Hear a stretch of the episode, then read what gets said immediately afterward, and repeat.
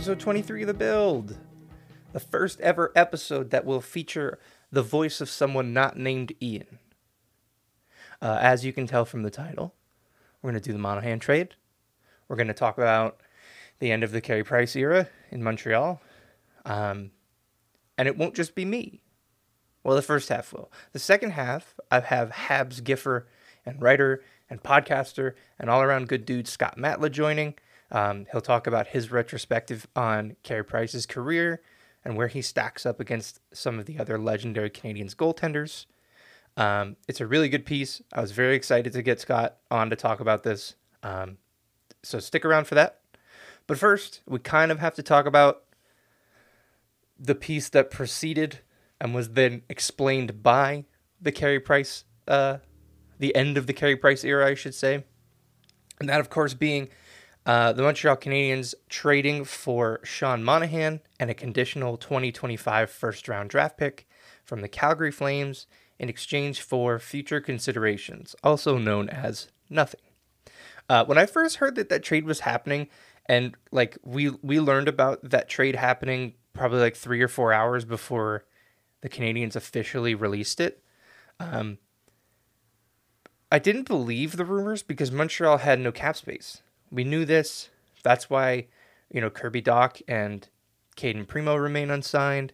I, I, I, part of me wonders if how like how much communication they are in with Kirby Dach and and Cayden Primeau because I, I I have this idea that the the both of them are like you have Sean Monahan money but you don't have Dach and Primeau money. Um, that was obviously cleared up by the news we got afterwards. There were sort of two schools of thought as the trade was unfolding. It was either there were additional moves to come afterwards um, in the form of you know moving other salaries out, um, but a prevailing creeping thought throughout that entire time was maybe Carey Price is, is on LTIR for the season, and that's where Montreal can get that cap space. Um, not only is Price on LTIR for the season, it is unlikely that he plays again. Um, and we can, I, I, I do kind of want to discuss how that was announced because I think it's important. Um, but first, the trade itself. It's quite a haul for Montreal, of turning essentially long term injured reserve cap space into a center who we can discuss the merits of whether or not he, you know, is going to rebound from the last two years of his career being pretty tough. Um, and they get a, a first round pick, which is very confusing. And we'll talk a little bit about the conditions, but I want to stress that it's not important that you know those conditions, so don't worry about it. Everyone's freaking out, they can't understand it. And while I do agree that it's very confusing, you have absolutely no obligation to understand why they did what, how Montreal will end up with a certain draft pick. But anyway, let's talk about Monahan. Um, as I said, the last two years for him have been really rough. Last season, just 23 points in 65 games. And the season before that, he had 28 in just 50. Um, he was shut down in April of last season ahead of the playoffs for his second career hip surgery. Um, hips are sort of like it's it's a really tough thing to bounce back from in in hockey. Um, it kind of derailed Ryan Kesler's career. Um, I know Nicklas Backstrom just had surgery, and it's likely that he misses the entire season if he ever comes back. There's a lot of people who had the same surgery that Backstrom did. I don't know that it's the same one that Monahan got, um, but the you know the people who got the the surgery that Backstrom did, a lot of them didn't play again, or they came back, tried it, and it didn't work. Um, so that's a legitimate concern. His health, you know, is not. He does not have a great track record with that, and it, it has very clearly hindered his ability to play at a high level. Um, the good news about that is that he only has this next season left on his contract. It comes with a $6.375 million cap hit, which is a lot. But again, you're taking that $10 million off the board from Carey Price. You, you're bringing him in. You still have $4 million of LTIR to play with, essentially. Um, he comes in. I mean, that cap hit. It was. It's kind of surprising. He comes in as the third highest cap hit among Habs forwards, behind only Jonathan Drouin and Nick Suzuki, who's entering the first year of his eight year extension. Um, CapFriendly has Monahan listed on the IR right now. I think he's still rehabbing from that surgery, so that makes sense. Um, just and it's just the standard IR. He's not on long term injured reserve. Um, so I, I think I had read, I think it was Renaud Lavoie who was on top of a lot of this stuff. Um, an opening day start for him isn't all that guaranteed. I think he um, he I think I had read he could take up to November to be ready to play, which in reality isn't that much longer after opening day. It's about two weeks or so. So if he's not ready right away, he'll be back eventually. Um, so there's a couple of paths forward here based on where Montreal ends up with Sean Monahan. Let's say that he comes in and plays well, and, you know, Montreal doesn't want to re sign him. He plays well enough to warrant some trade attention. You flip him at the deadline, get prospects, picks, both, you know, current NHLers. Um, that's that's a legitimate option where if you look at it, the Canadiens then would would have taken essentially nothing and turned it into a whole bunch of futures. Um, or they could reasonably resign Sean Monahan at some point this season if they really look at him and they go, you know, he's healthy, he's producing like he used to. We should sign him for our center depth. He's only 28 years old, so it's not like you know, as long as it's not like a seven year extension, you're probably still getting some really productive years out of him. Um, but I, I do want to be aware of, you know, anything over three or four years on a contract. I, I think three would actually be like the maximum I'd feel comfortable with. Um, because, you know, like I said, let's say he really impresses this season. You only really get that, that short window to decide whether or not you want to keep him. Um, you know, four years ago, he was over a point per game. He had 82 points in 78 games. Um, you know, what if he comes in, he's feeling good, he puts up 40, 45 points. 20 goals wasn't he was he was money in the bank for 20 goals a year before his injuries started to pile up. So if his health was the main thing keeping him back and he did get that all sorted out with this last procedure, he puts up 40 45 points. You know, how comfortable are you giving him a two or three year extension? Um, Renaud Lavoie said that was a possibility, that if he can stay healthy this year, the Canadiens will extend him.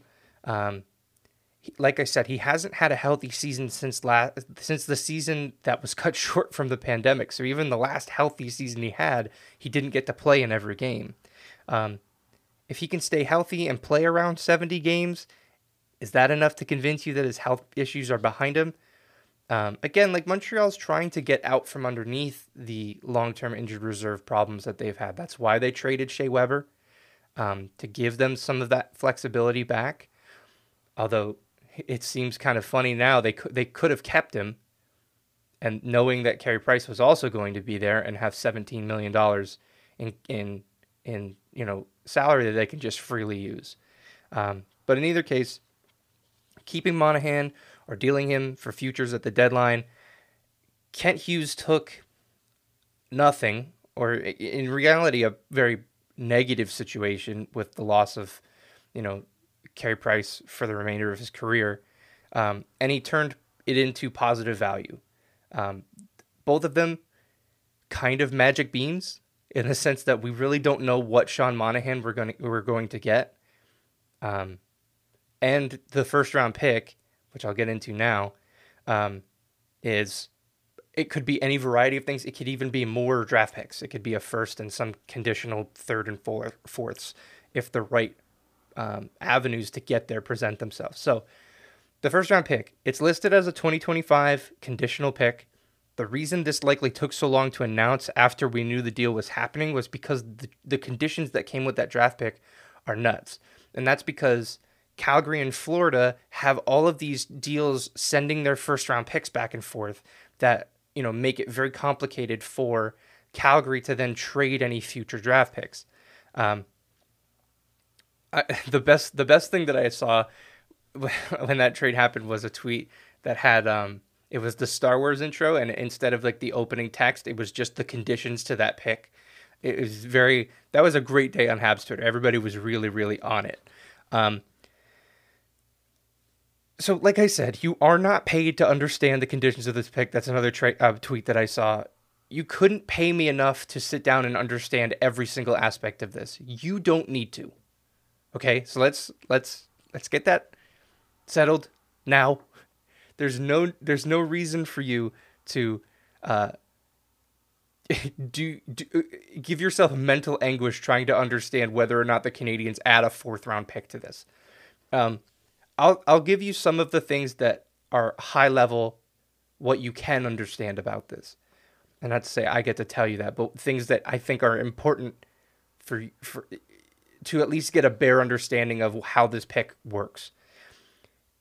If Calgary's first round pick in 2024, so not this upcoming draft, but the one following it, is between 20 and 32nd overall, Montreal is allowed to take it. They don't have to take it, but they are allowed to. So every condition that follows that is complete word salad might not even matter if Montreal gets to the 2024 draft and they have the 20th overall pick and they say, yep, we're going to take that. Thank you. If Montreal doesn't take it, either because it doesn't fall in that range or they simply don't want it, um, it, it becomes a a big mess. Like it's just a disaster. Um, the pick could then be in 2025 or 2026. There could be additional picks added if all of those different paths work out. We are talking about those picks are talking about drafting players who might not even be allowed to drive right now. So let's let's relax. We don't need to know that we'll figure it out. Or should I say, we won't figure it out. Kent Hughes and Jeff Gorton and their amateur scouting staff will decide what they want to do with those draft picks after the conditions display themselves for the Canadiens. Again, in 2024, if that pick is 20th or 21st overall or 32nd overall, Montreal is allowed to go, that's mine. So it might just work itself out. The one issue with this is that I don't, I'm not certain about this, but I don't think the Canadiens can trade that Calgary pick until they know which one is actually theirs. Um, kind of like last year when the Canadiens traded um, the lower of their their first, um, their first and Carolina's first to Arizona for Christian Dvorak. Um, they weren't Montreal wasn't allowed to trade either one of those picks because they didn't know which one they were giving up. So essentially, they had two first round picks. They traded one of them conditionally and then they weren't allowed to then it was like they had no first round picks until the end of the season. So this is sort of like a savings bond draft pick. Montreal's not allowed to do anything with it for at least two years. And then even after that they might wait a little bit longer to see if that value is there. Um, it could be draft capital at that point. They could actually use it to draft a, a living breathing hockey player um, or they could use it to, you know, acquire a player who could help them win. I don't know how far along they'll be in this rebuild in two years. Um, part of me wonders if they use it at the 20, like let's say it's 21st overall and Montreal is drafting, I don't know, 13th, 14th. They haven't, they're, you know, they're on the way up. They're not bottoming out anymore. Maybe they can package the 21 and the 14 together to move up in the draft to get a more high impact player. That's not entirely out of the question. Um, all I know is that, you know, Kent Hughes, like I said, took a negative value or no value in the, the, the LTIR space from Carey Price and turned it into two pieces of magic beans um, that are very one one is pr- present facing with the opportunity to be you know assisting the Canadiens in the future in Sean Monahan, whether that be a contract extension or him being flipped at the deadline for more future pieces. And the other is very future oriented with that first round pick who I mean, we just don't we I, I don't know Calgary could could win their division or finish, you know, 13th in the conference, and neither one would surprise me. I have no idea what to make of that team. Um, so I think Hughes does well here. Um, so I think it's important to put that in context of his other moves. If you remember, I made a tier list um, of every move that Kent Hughes has made as general manager. Um, as he makes more deals, I will update. So that's, of course, what I've done here. If you go to my Twitter account at maybe it's Ian, um, one of the last, the latest tweets, you'll find um, the latest tier list. I will try to put this out every time there's a deal. Um, I imagine I'm going to probably have to update it at some point in the fall because I just don't. There's the logjam on this roster has to be resolved at some point. Um,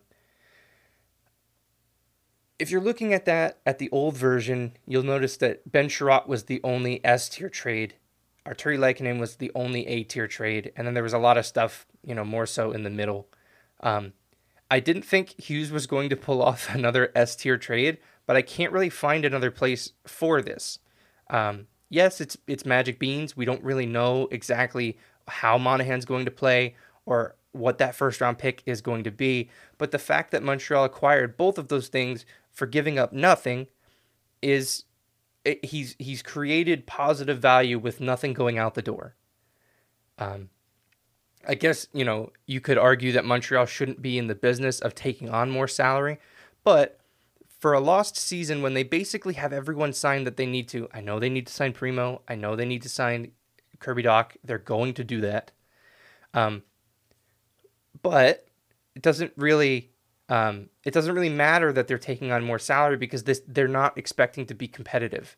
They're not hoping to sign another free agent. They're not hoping to acquire a guy at the deadline that's going to push them over the edge. They will probably be shedding salary throughout the season. There's a lot of expiring contracts up front that could be very much on their way out the door. Monahan, uh, Dadonov, Jonathan Drouin, Paul Byron, all of those guys are on expiring deals.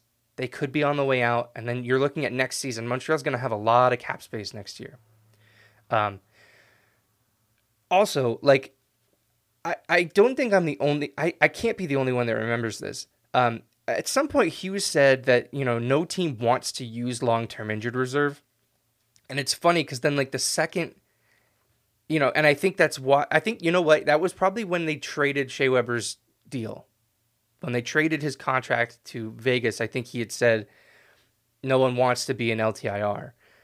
I obviously Kent Hughes has his price because you know Carey Price is on LTIR and he's stacking more money onto it for a reasonable ac- price of acquisition.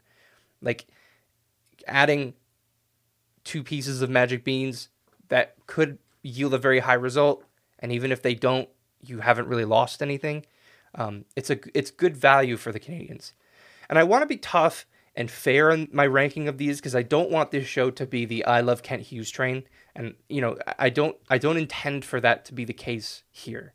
Um, I'm still trying to understand the, the sorts of moves that that they want to make, both him and Gorton. Um, but I'm having a hard time finding anything negative about this trade to play dev- devil's advocate, I have two two pieces. If I wanted to be really critical, um, I can see the argument that bringing in another forward to join an already crowded forward group, and potentially keeping young forwards like Joshua Roy and uh, Raphael Harvey Pinard or Jesse Ylönen out of the lineup, you know, keeping those guys from making it to the NHL is kind of tough. Um, you don't want that, but I don't. Those guys cooking in the AHL for another season will not do them harm, I don't think.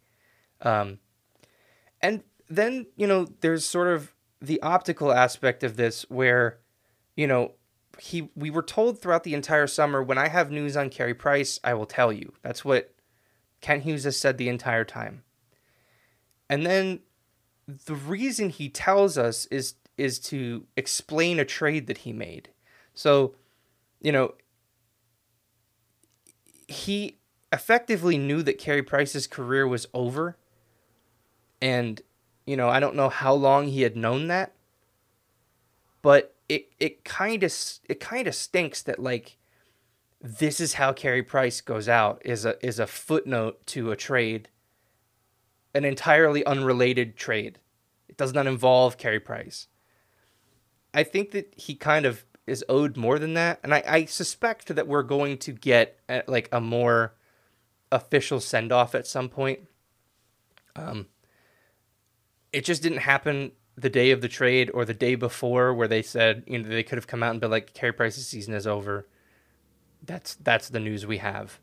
Um, I don't think Carey Price wants to meet with the media right now because it's obviously it's it's got to be very emotional. I know his wife posted on Instagram to to say like you guys can leave your comments here. I'll I'll show them to Carey when he's ready, which is just heartbreaking. Like it's it sucks that it ended this way, um, and I'll get more into Carey Price later. But it's it it kind of sucks that this trade was used as a way to be like, yeah, Carey Price's season is over, but look, shiny new toy. So like from that perspective, I could understand this trade being a bit of a bummer. And to be honest, it's not even a thought that I had immediately. Like I, I had to dig for that thought. And uh, but with that said, it does make sense to to it would it would be acceptable to be like, hey, maybe we're not we're not treating Carey Price with the you know the the white glove service that most fans and the the market kind of expect that he would get at this point in his career, given everything that he's been through. Um, and you know, back to the, the point about forwards and you know the the logjam there. I think we're gonna see some guys get moved in really unconventional ways at the beginning of the season. Um, perhaps one of those veteran forwards, like like Yoel Armia, gets waived at the beginning of the year. Um, not of course in the, in the hopes that some team would claim him. Although if some team did, that would also be pretty good.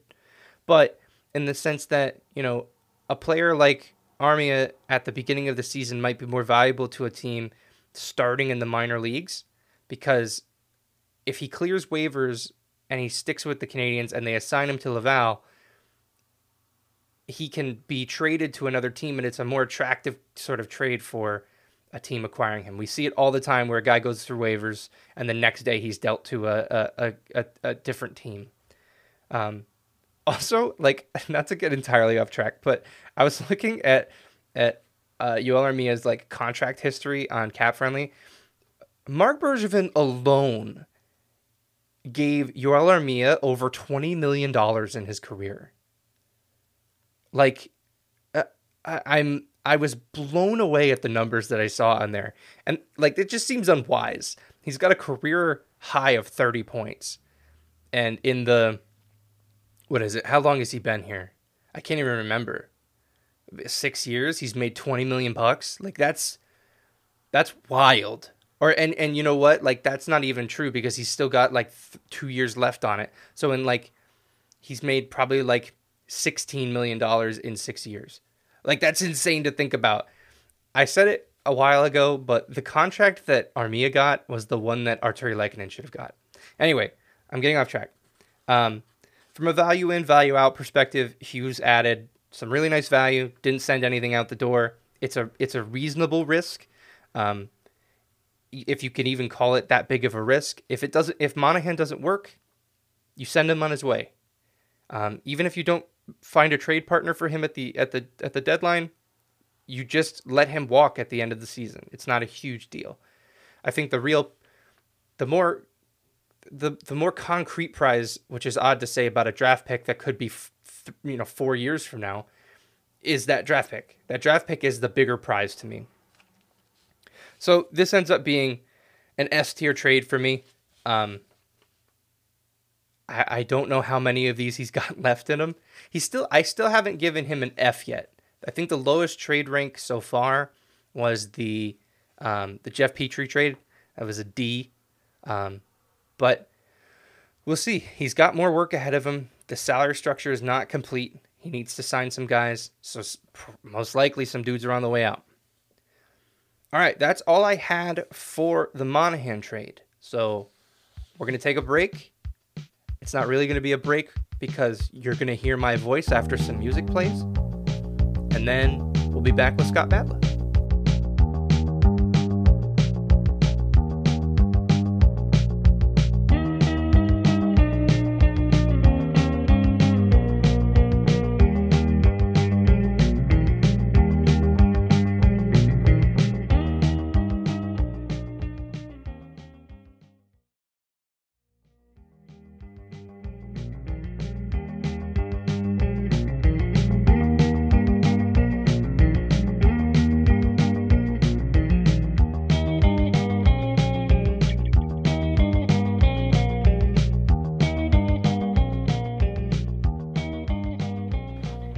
Joining me now for the first time in the history of the build is one half of the Locked On Canadiens podcast with the incomparable uh, Laura Saba. He's a writer for Habs Eyes on the Prize. He's a Mountain Dew aficionado like myself, and he is probably banned from entering the province of Alberta. Scott Matla joins the show. How are you? Uh, banned from entering Alberta is going in my uh, Twitter profile uh, until I actually have to enter Canada, and then I get questioned on it. But uh, I'm doing good. I've had I've had quite a nice day uh, in Buffalo, despite the weather deciding to get progressively more disgustingly hot outside. So uh, I'm very honored to be the uh, first guest on the sh- on the build as well. So uh, I, I, gotta I gotta set the bar high here. Happy to have you, and, and you know you you and Laura both have been very uh, supportive of of this show and other work that I've done. So. it's very, very nice to have you on. We'll have you both you and Laura on at some point in the future, but because of the work that you've just done, you you released an, an article for Habs Eyes on the Prize breaking down Carey Price's place among the the the, the, the Canadiens legends in net. Um, because I think that's sort of where, you know, after we got the news that he wasn't going to play anymore, that's sort of where the argument was going. I know the, your piece went out before we knew his fate, um, so it's sort of a at the time it was a it was an unopened or an, un, an unfinished story, and now we kind of have closure on that. Um, not that I want you to second guess your work, but knowing that Price is a closed book at this point, does it change your evaluation at all? Uh, it not really. Um, the the thing about Carey Price's place in history, and I wanted to make this very clear when I wrote the article, is that it's very hard to hit the peaks that other goaltenders did in Montreal, especially Ken Dryden, who only played eight years, but is arguably one of not only the best, he is the best Canadiens goalie of all time. He's arguably one of the best NHL goalies of all time. And Patrick Roy, it's different eras, different teams, and just different play styles all the way around. And there was a point in this article that I think was the biggest thing here is that Carey Price never really got the same support that either of those two guys did. And he was basically handicapped to try and figure out, you know, how to win in spite of all of that. And that's not really on him, unfortunately, but it is kind of what will eventually separate him from the other all time greats. Yeah. And, you know, it's, it's it, it does stink because I think you know anybody that's watched this team as closely as as you know hardcore Habs fans have um, over the last decade, like they just they haven't scored, and and you know they started to score a little bit more towards the end of like the Marc Bergevin era, like the the first like the Max Domi Canadiens that that first year Domi was here. You know that team was really offensively gifted, but Price was was was you know just just okay or injured. So it it, it just it seemed like they were never um, you know going full stride at the same time. Like and Price for his credit held up his end of the bargain for much longer than the Canadiens ever decided to score. You know, I you think back to a lot of those playoff runs and how how many one nothing or two one games he had to win. Um, it, it it is a real bummer. Um, you know, Price doesn't have a Stanley Cup. That's that's one of the the big sticking points for people who are trying to differentiate him from the field as far as Canadiens legendary goaltenders go.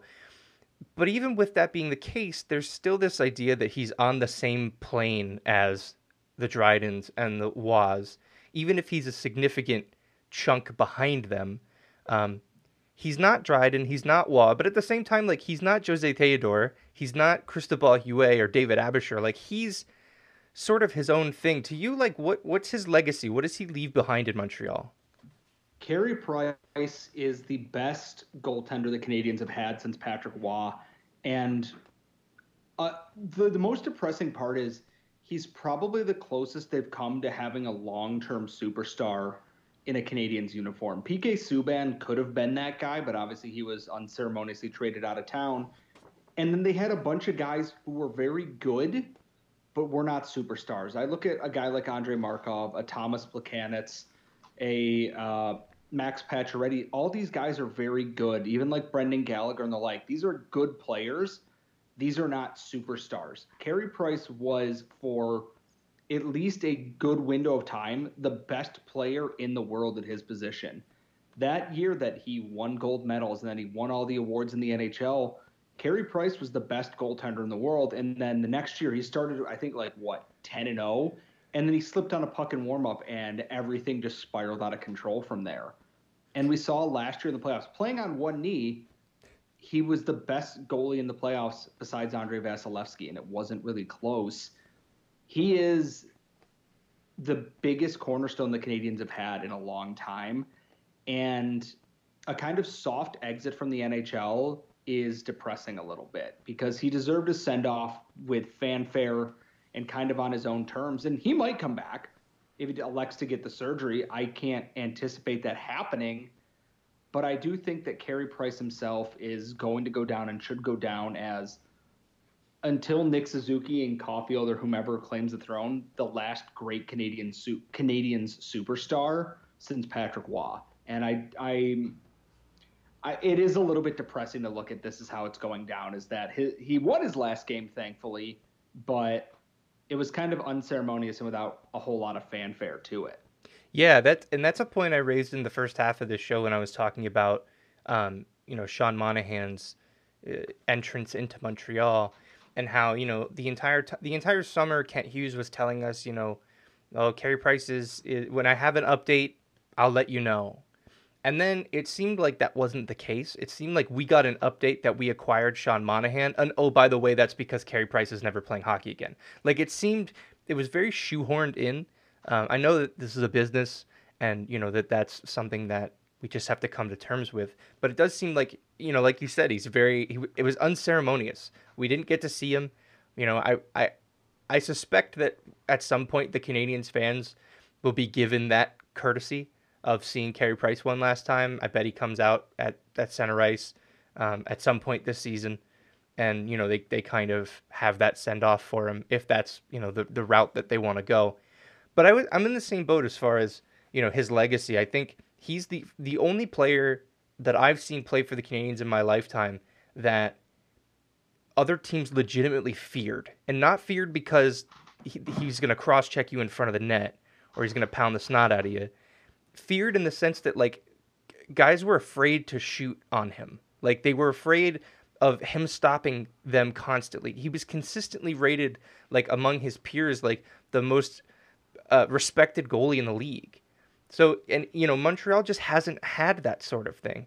Um, and you know to to to bring back our point earlier about the Canadiens not scoring a whole lot, like goalies that win the Hart Trophy are at least in the conversation are oftentimes on really bad teams and they're buoying them. Like that's I don't think the Rangers are a really bad team, but they're not as great as you know their record and their run showed. Igor Shesterkin was great. He was he was uniquely great last season. Um, it's a real shame, like you said, that, that this is how it ends. It's it's it's a bummer. Um, I kind of this show kind of feels like an un uh, an unfitting end to to his career. We we should have gotten more out of it. Um, so I mean, the Canadiens need to find that next superstar, but I think first they need to find a new long term project in net, like a new guy who can play in net for a long time. Um, is that is that guy in the in the, the organization at this point? Like, is there a goalie that they are looking at and going, at? Eh, he's he's going to be our starter for the next ten years"? Yeah. if if this was a few years ago and Jake Allen was here, I think I'd be a lot less panicked. But obviously, different times. I look at Cayden Primeau's AHL playoff run where he was incredible in, in, that entire series all the way through Springfield. Even though they didn't make it to the final, Cayden Primeau was about as lights out as you could get in a goaltender. Yeah. And I think that restored some confidence. Now I need to see him do that consistently it, it's not Samuel Montembeault unless he's overcome that injury and he's you know better this year. I I think he'll be better and will be pleasantly surprised, but I'm not anticipating much. And then Jakub Dobes has played one 08 or uh, one NCAA season at Ohio State. He was very good, and but we've seen this before. It happened with Hayden Hawkey, and he can't even stick with an ECHL team right now, if he's even still playing. And then in Europe, playing for Lunda is uh, Frederik Dichow, and I know Uh, Patrick Bexell Eyes on the prize is a big fan of him. It's too early to tell if they have the next thing, and they don't want to rush Cayden Primeau because it's the closest they have right now. Uh, Joe Vrbetic's in the A or is going to be in the ECHL, and that's not a guarantee. I don't see something right now, but that's also fine because they can let their prospects marinate another year in their various leagues and everything and then move them up as they see fit. They don't need to be good immediately next year. They just have to be better. And I think they're anticipating Cayden Primeau taking that step forward and being like a 1B NHL goalie next year. If he can dominate like he did in the playoffs, it's going to come sooner rather than later. The issue is is that there is not a Carey Price in this system, nor should there be. They have they didn't draft a goalie fifth overall at any point in time here. Yeah. They haven't spent a first round pick on a goalie. I don't think they've picked a goalie sent in before like the fourth round since Zach Fucale. Yeah, that was the that was, was the name that was coming to mind for me, and that didn't work out.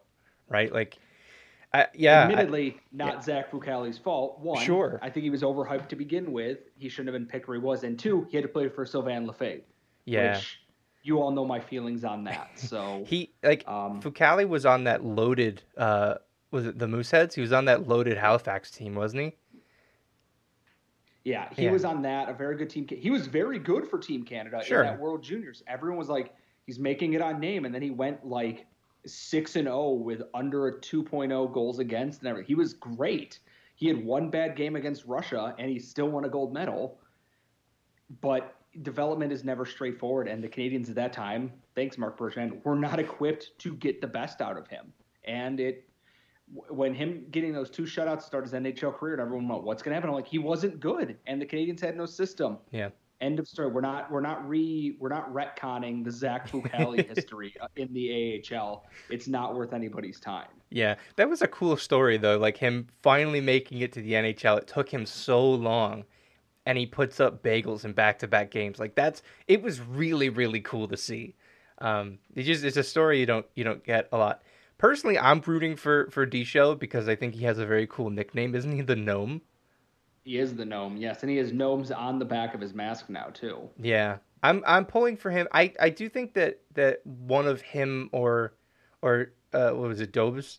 Dabis? I can't pronounce his last Dobes. name. Dobes. Yeah, he's a uh, Czech. Oh, okay. A Czech playing it at, at Ohio State. That's interesting.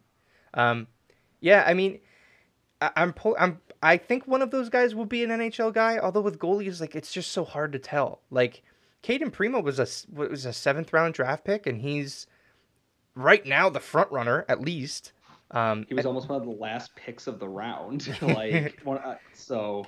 Yeah, I mean he you his Laval run kind of salvaged his reputation a little bit, or at least the the idea of of him becoming an NHL goalie. Because I mean, last year it was tough. Um, you know, not to not to even mention the fact that like Dom Ducharme left him out to dry in on a lot of a lot of um, situations, like the that that really awkward fist bump gift that I think you were the one who shared. Yeah, the game against Toronto. And the thing yeah. about Cayden Primeau is he's 23 years old. Yeah.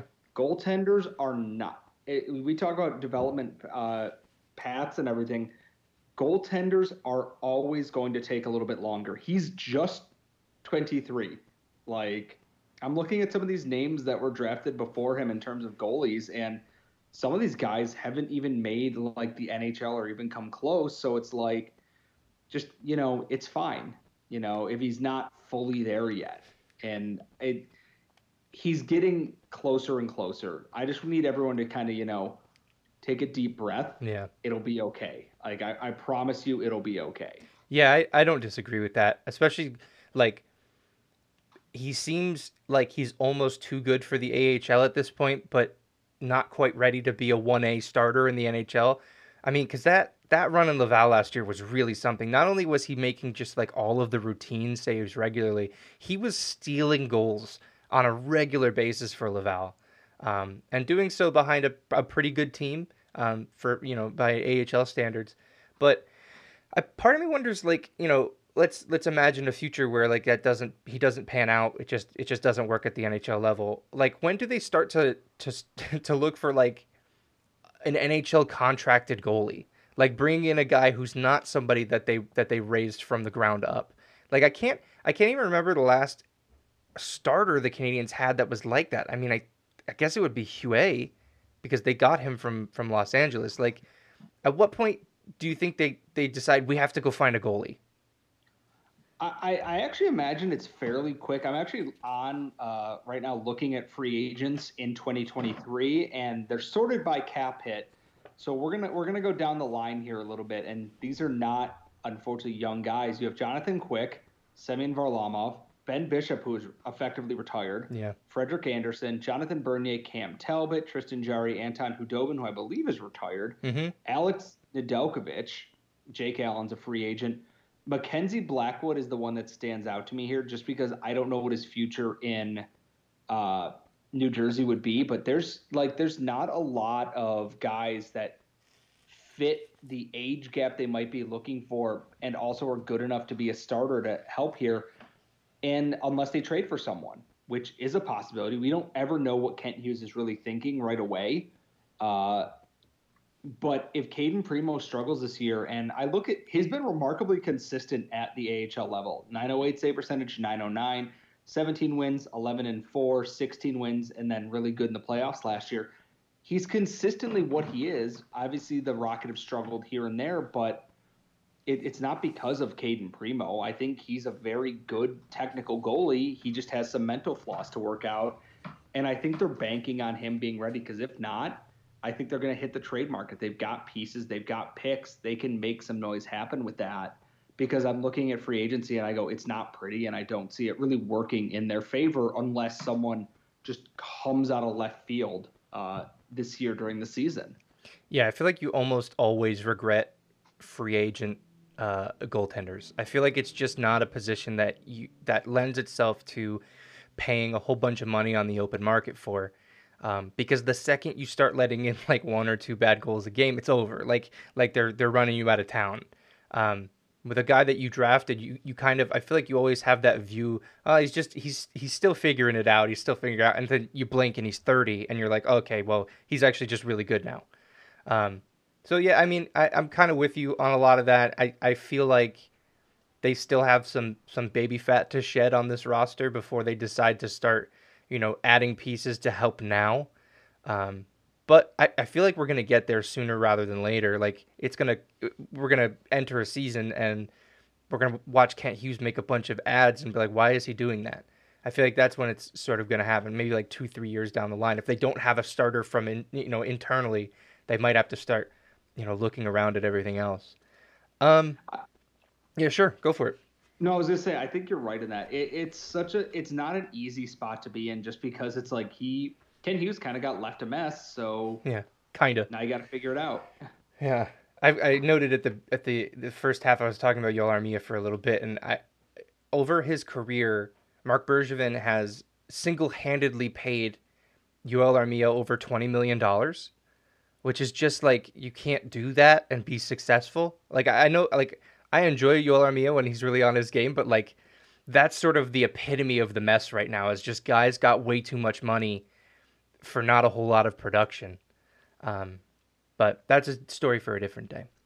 Um, do, do you have a, very, a favorite Carey Price moment? I know a lot of people probably have very similar ones, but I, I, everyone has to have one, right? What, what's what's what is the definitive Carey Price experience when you remember his time in Montreal?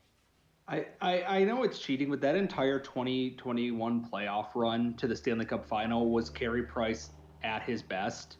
Just unwavering in everything. Even when games weren't going his way, yeah. he was still Carey Price, like down to his core, unshakable. Even if it, goals were going in, he's not panicky. He's not making you know bad mistakes, anything like that. I think the two things. One is him just absolutely flooring Chris Kreider and then staring at him. yeah, not, that rule. Not just briefly. He stood over him for several seconds and then left, and it's like, yeah, I, I dare you to call a penalty on this. And the other one, I think it was Victor Mete desperately trying to score his first NHL goal, and he misses, and Carey Price is on the bench and he is just in tears trying to hide the fact that he is laughing on the bench to the point that he's almost falling over off of his stool.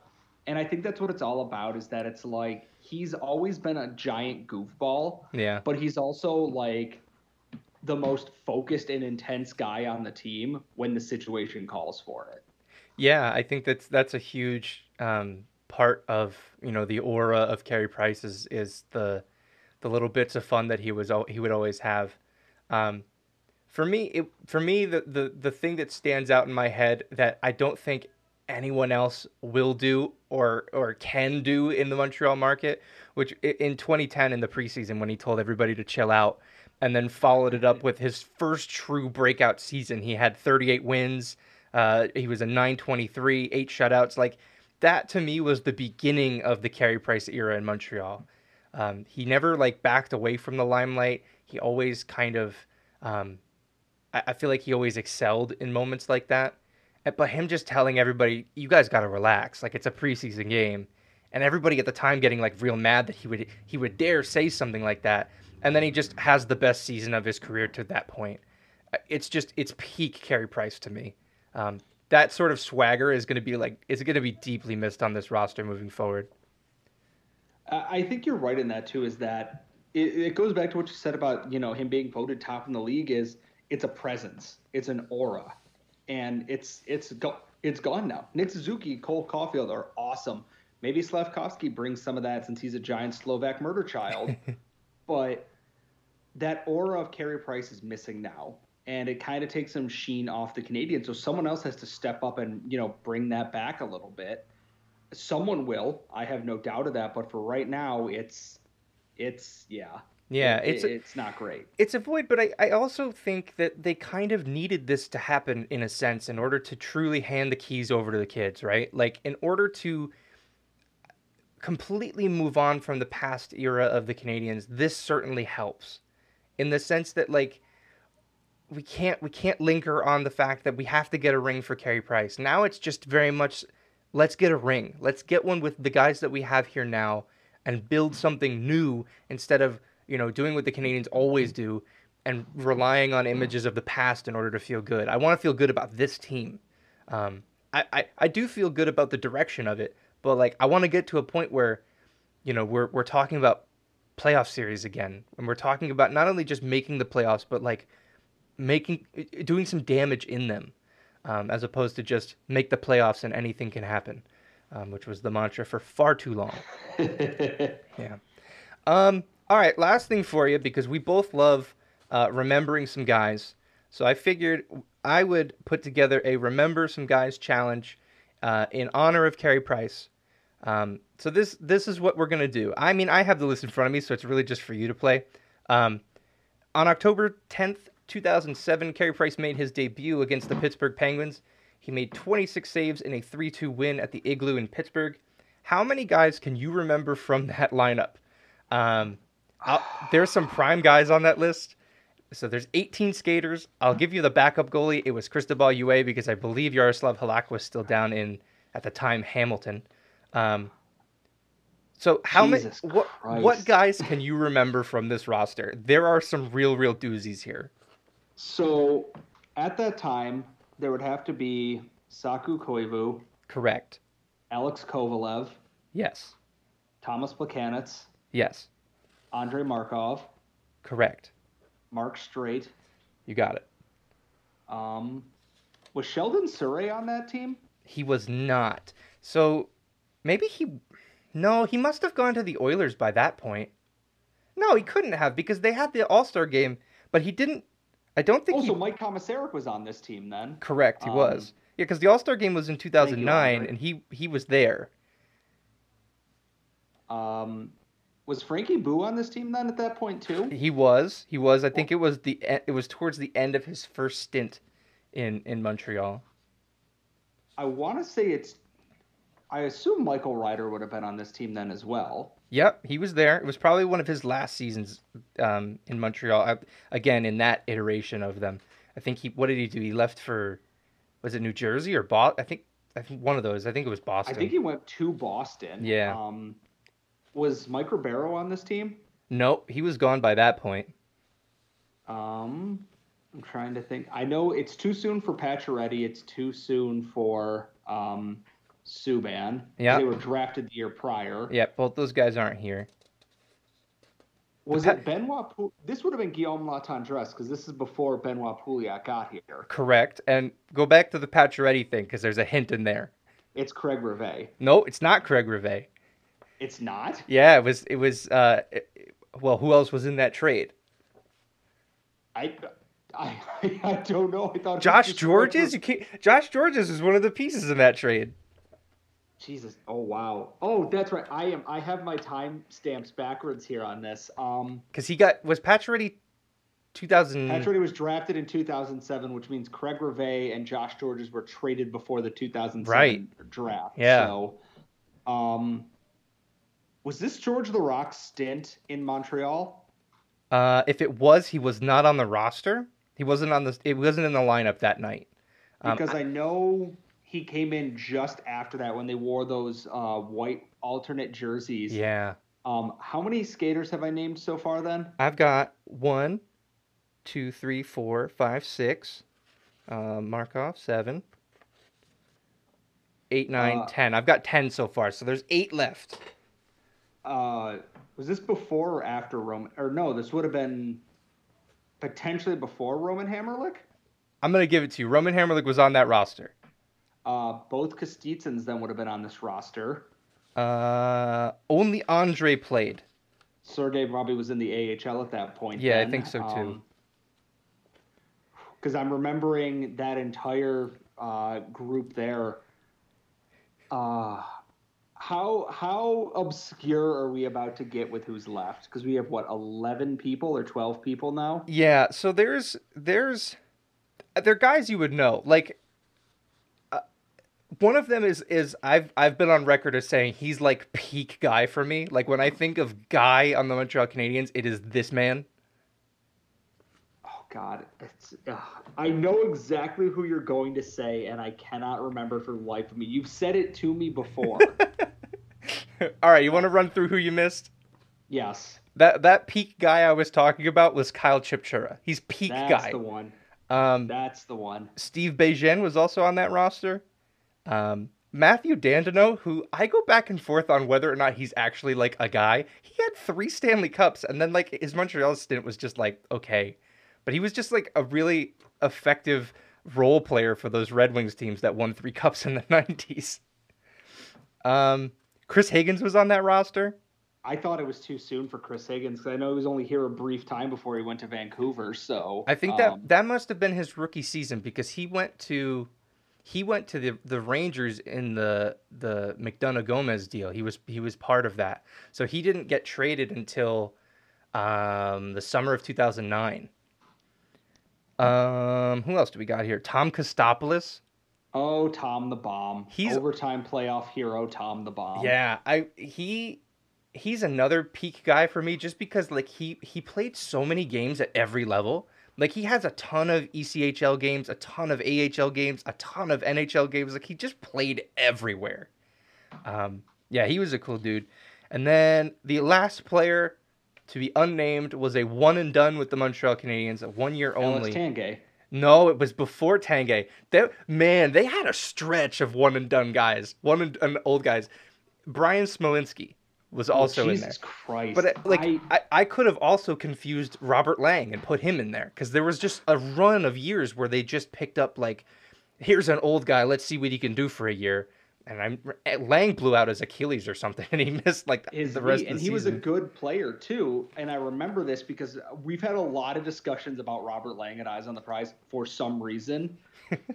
some of the other names that were on this team: Patrice Brisebois, Matt D'Agostini, Oh. Grabovski. Um, yeah, Let's see who else was on here: Maxime Lapierre, Corey Locke, Garth Murray. Garth not a real Murray. Yeah, I think I think Garth Murray played like one game.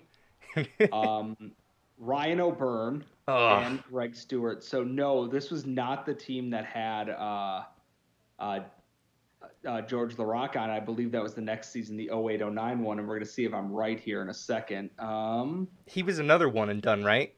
I don't even think played he. a few years, I think. Yeah, did George he? Laraque was the next year, and he played two years in Montreal. Wow. he played a total of 51 games. Okay, that's why I was gonna say I remember. 61 games. I remember Sorry, far less of him. Like, I, all I remember is he finally scored his first goal as a Canadian, and then like the next day they waived him.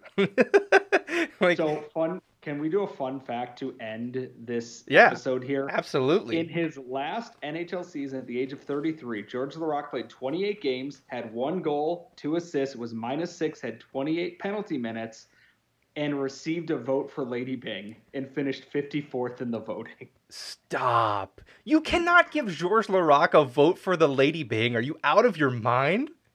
Uh, they're lucky. Year, they're lucky the ballots weren't it. available then. oh, it's it's truly stunning to me that he finished ahead of Paul Kariya, Mike Fisher, J.P. Dumont, Sidney Crosby, oh. Zdeno Chara, and Nicklas Backstrom. I can think of no better way to end this episode because I'm about to be violently ill. Um, that's all I've got in this one. Scott, it was it was a lot of fun having you on. Um, go check out his article at Hab, uh, Habs Eyes on the Prize. If you're not listening to Locked On Canadiens, I don't know how you found this show because that, I'm pretty sure like it's a direct one to one of people who came from from Locked On Canadiens. Um, Scott, where can people find you and the rest of your work? Uh, you can find me on Twitter at Scott Matla. Uh, the Locked On Canadiens account is at LO underscore Canadiens. Please follow my co host at The Active Stick as well. We are on YouTube if you like a visual medium in your background.